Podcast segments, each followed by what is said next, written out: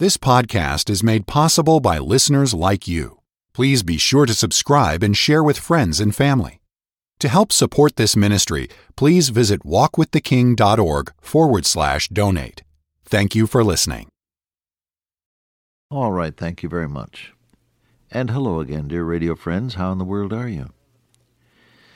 Well, I've just been praying that God would put His love and His blessing and His truth and His power into every word that's said even though you and I have never met and probably shall not meet until we get to the glory, there's something that the Holy Spirit of God can say in these moments that will just meet your specific need. I pray that that may be so. We're looking at the Gospel of John, chapter 9. Last time we got together, I was commenting on the fourth verse. Jesus said, I must work the works of him that sent me while it is day. The night cometh when no man can work. There's no substitute for character that drives a man. There's no substitute for work that works for God. There's no substitute for dedication, doing what God wants.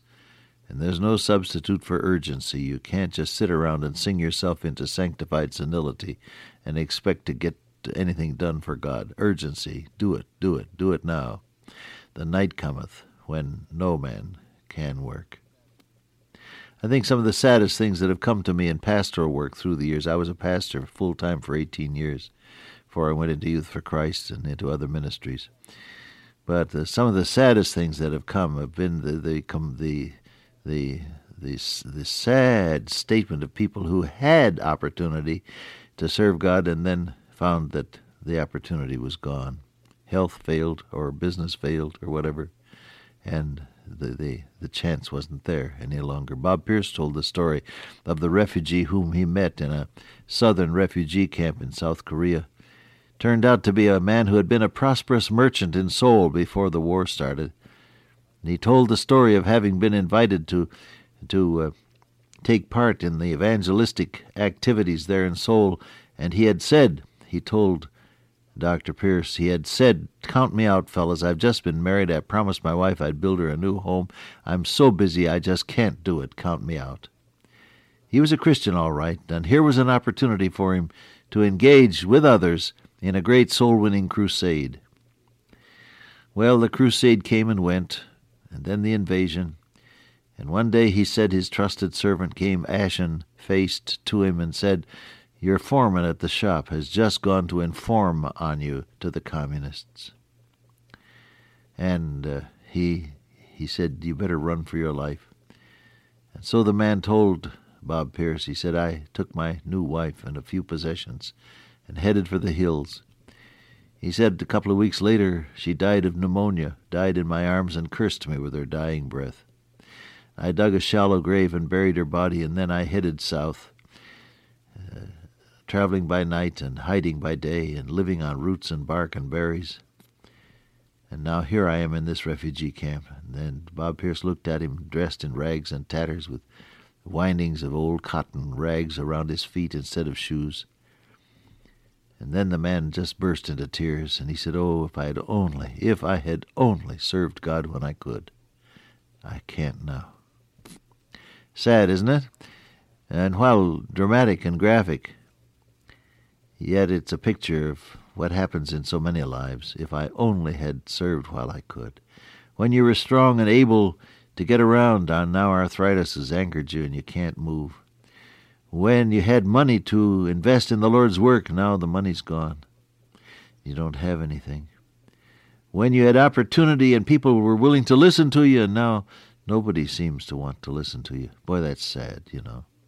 And so you and I, who do have opportunity and who do have the full use of our facilities, we better be careful to work for the Lord while we can. Good idea?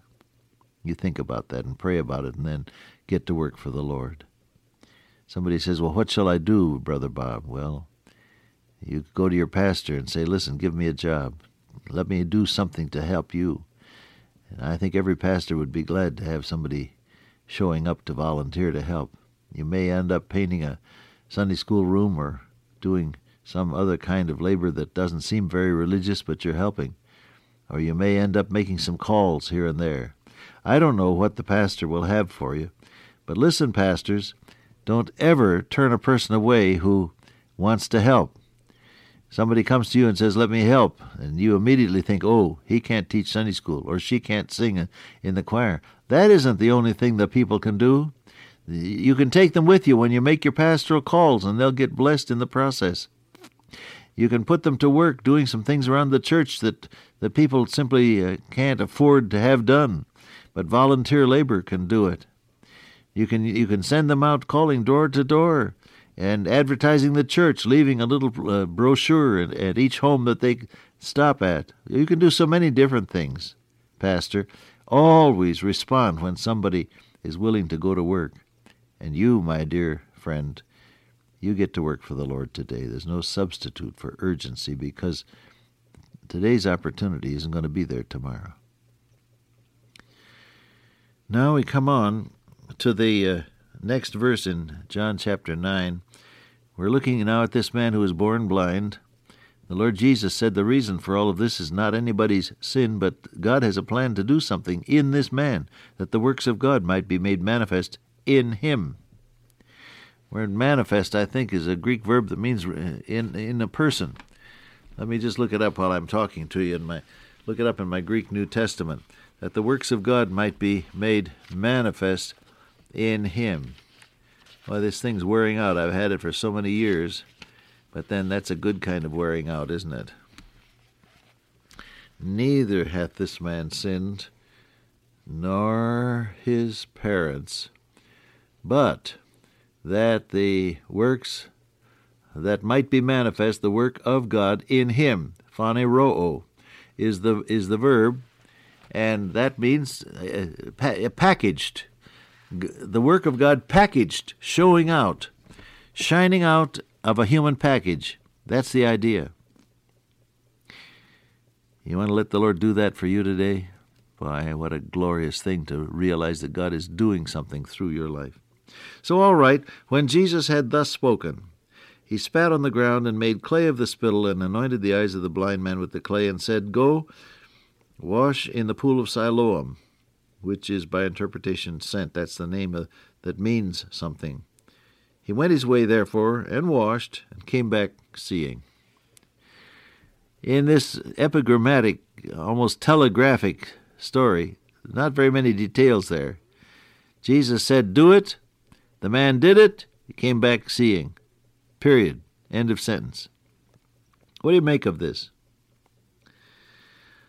The Lord Jesus oftentimes used ordinary things to illustrate profound and eternal truths. He talked about farmers and seed and planting and harvest and sparrows and springtime and, and all the rest. Talked about things people knew about, didn't he?